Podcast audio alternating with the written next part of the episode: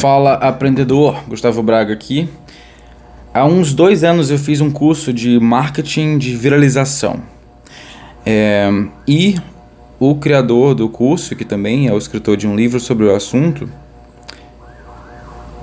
dá uma receita longa de vários elementos que devem ser replicados para que um conteúdo se viralize. É, mas eu consegui diluir a palavra é essa?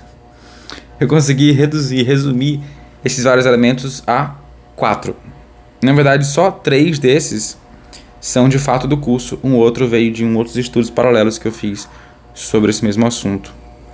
E eu já viralizei na vida algumas vezes quando eu criei uma série de expressões maranhenses em inglês que eu vou repostar em breve.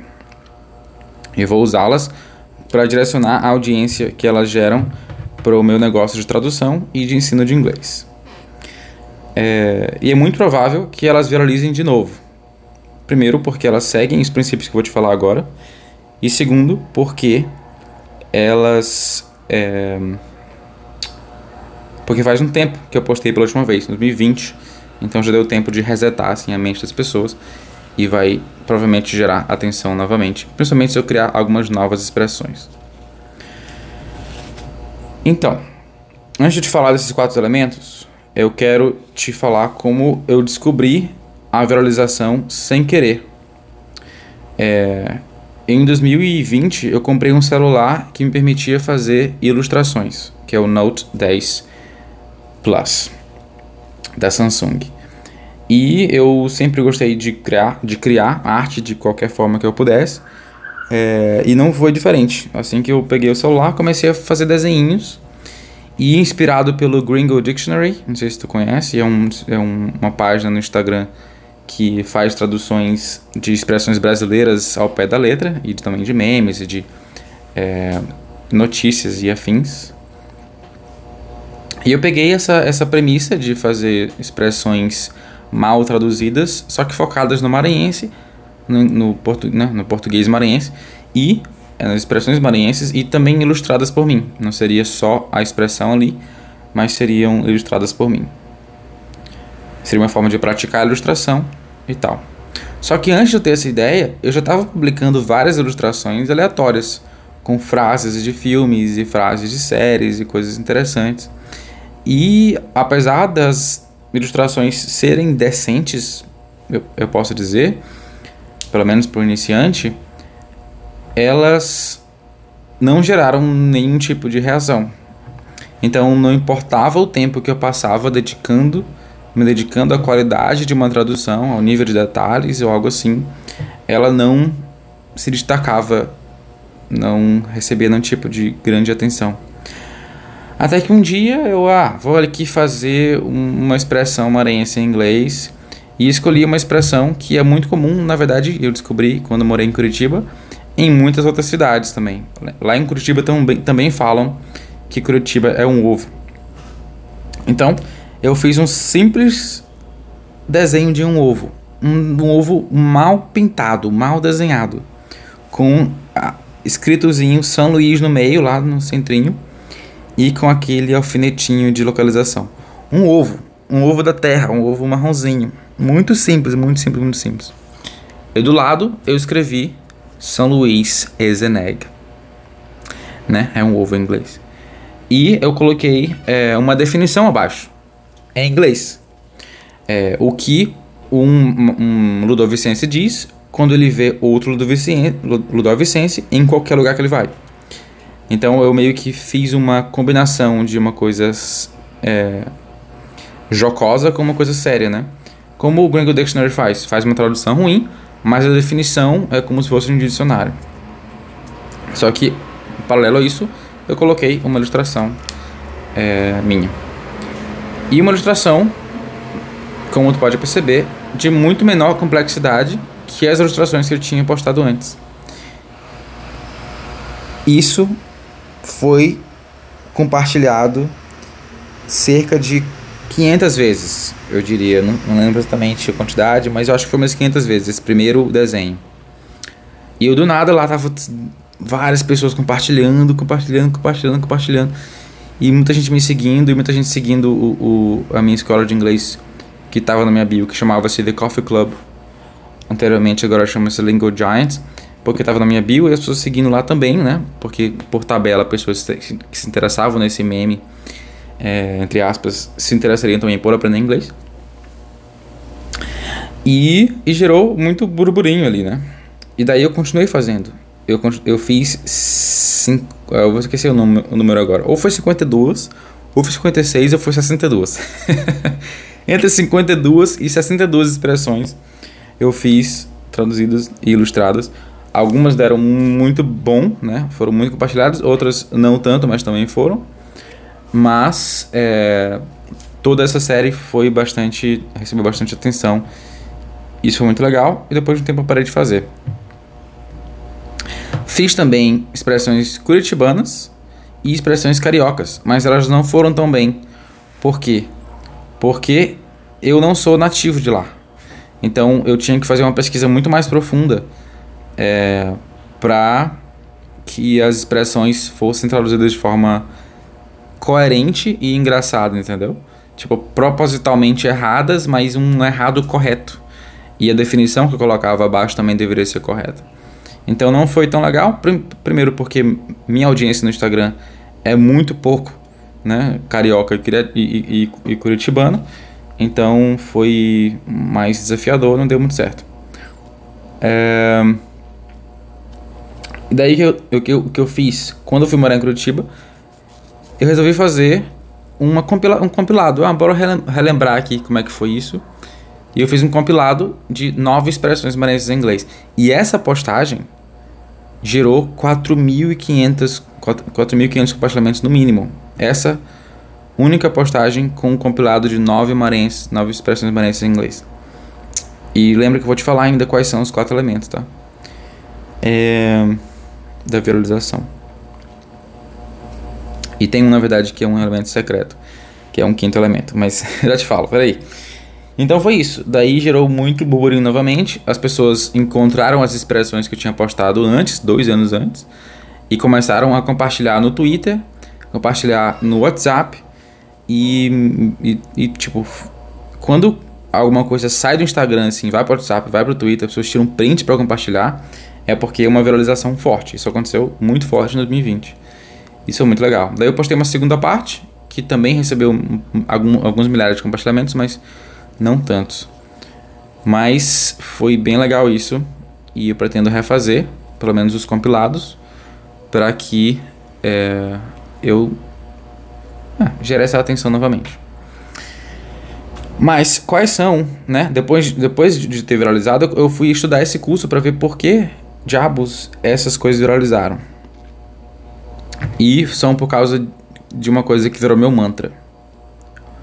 Os três elementos primários são simples, concreto e inusitado. Pronto. Geralmente as coisas que viralizam são simples, concretas e inusitadas. O que é uma coisa simples? É uma coisa que você entende imediatamente. O que é uma coisa é, concreta? É uma coisa que remete a uma imagem, uma coisa que tu consegue imaginar de forma fácil e explicar de forma fácil lembrar de forma fácil, concreto, como uma metáfora, uma alegoria, algo assim.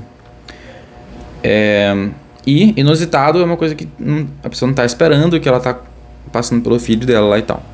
Tem alguns outros elementos, como único, mas eu meio que tiro o único, porque o único é meio que inusitado também, entendeu? Meio que é redundante. Então, esses três. Então, sempre que eu tento criar uma coisa que eu quero que seja, seja muito compartilhada, eu tento criar algo que é simples, concreto, inusitado. Simples, concreto, inusitado. Isso não significa que são coisas simplórias. Eu já tive é, artigos que são gigantescos, de páginas muito grandes no, no, no Instagram, que tiveram muita atenção, receberam muita atenção. Não sei se viralizaram, mas que receberam bastante atenção. Então não precisa ser. É, não precisa ser, e foram muito compartilhados, né? Não precisa ser tão simplório, né? Mas, quanto mais simplório também, melhor. Qual o quarto elemento e o quinto elemento e secreto? O quarto elemento é porque eu tenho que pensar o que, que a pessoa pensa quando ela vai compartilhar aquilo. É, e a pessoa se pergunta uma coisa antes de compartilhar algo. Ela pergunta assim, se pergunta assim: o que que isso diz sobre mim? O que que isso vai dizer sobre mim? Eu já fiz algumas formações em branding e, e já prestei serviços nessa área e aplico nos meus próprios negócios. É, e o branding ele é, é repetição, né? As pessoas estão sempre criando e compartilhando para construir a percepção que as pessoas têm delas através da confirmação da imagem que ela tem dela mesma. Então, eu tenho uma imagem de mim e eu repito coisas que confirmam essa imagem para que outras pessoas também me vejam da forma como eu me vejo. Só que, claro, essas duas imagens nunca vão se encaixar completamente. Mas a gente quer que essa interseção aumente. É, então, se eu me vejo como uma pessoa inteligente, interessante, bilíngue e maranhense, é, faz, faz muito sentido compartilhar essa, essas expressões, entendeu? Porque elas dizem que eu sou do Maranhão, elas dizem que eu entendi a piada, elas, dizem que eu entendo inglês, e elas dizem que eu sou interessante, que eu sou engraçado, e que eu estou atento a coisas novas da internet, entendeu? Então elas dizem várias coisas sobre mim. Então, quando for criar uma coisa com a intenção de viralizar, eu não sei se faz tanto sentido pensar nisso, de intenção em viralizar, mas pensa nisso. O que, que a pessoa que compartilha isso vai estar falando sobre ela através da, de ti? Como é que ela vai usar a tua voz para falar dela mesma? E qual o quinto elemento? O quinto elemento é o cara que escreveu o livro sobre viralização nunca viralizou. Ou seja, ter a receita, ter exatamente o que deve ser feito ou o que é mais comum entre os elementos que viralizam, não são as coisas que vão te viralizar. Lembra que antes de criar esse, essa primeira postagem que gerou centenas de compartilhamentos do São Luís é um Ovo, eu já estava fazendo dezenas de outras expressões, na verdade frases né, aleatórias, com ilustrações. Ou seja, eu estava já criando hábito, eu estava educando a minha audiência a esperar ilustrações de mim. E um dia deu certo. Então, a maior receita aqui é números. É dedicar-se a fazer muito em quantidade. E uma pequena alegoria que eu posso te falar sobre a questão da quantidade é de um. Não sei se a história é real, mas um professor de Stanford, de uma, uma disciplina de fotografia, dividiu a turma em duas partes. Uma parte da turma seria testada, seria avaliada pela qualidade da fotografia que eles teriam que entregar. A outra metade da turma teria, seria avaliada pela quantidade de fotos que eles entregariam. Então, quanto mais fotos eles tirassem, mais pontos eles ganhariam. E, enquanto a outra, quanto melhor a foto, uma única foto, é, mais pontos eles ganhariam. O que aconteceu é que, avaliando a qualidade das fotos, comparando as fotos que foram tiradas pelo time da qualidade e pelo time da quantidade, fotos muito melhores saíram do time da quantidade. Porque eles experimentaram, porque eles aprenderam, porque eles criaram hábitos relacionados àquilo, porque eles é, testaram, brincaram ali. Enquanto o da qualidade foi forçado a pensar demais, a ficar muito pensando na fórmula, no, no conceito perfeito, na luz, na, no ângulo e no tema e etc. E saiu uma coisa medíocre porque não dá para fazer algo magnífico ou excelente sem muita sem muita prática. É... Então essa é uma lição para ti. Saber a, a técnica, saber as a fórmula não é o que vai te entregar a qualidade. É sim uma associação dessas duas coisas. É tu fazer em quantidade e tentar refinar para que se encaixe cada vez mais no, na técnica, né? Então, essa é a minha história de viralização e os quatro elementos necessários para viralizar. Espero que tu tenha gostado desse episódio. É, fique ligado para o próximo episódio. Me segue lá no Gustavo Braga Santos. Se tu quiser aprender mais coisas sobre empreendedorismo, desenvolvimento pessoal é, e afins. Abracinho.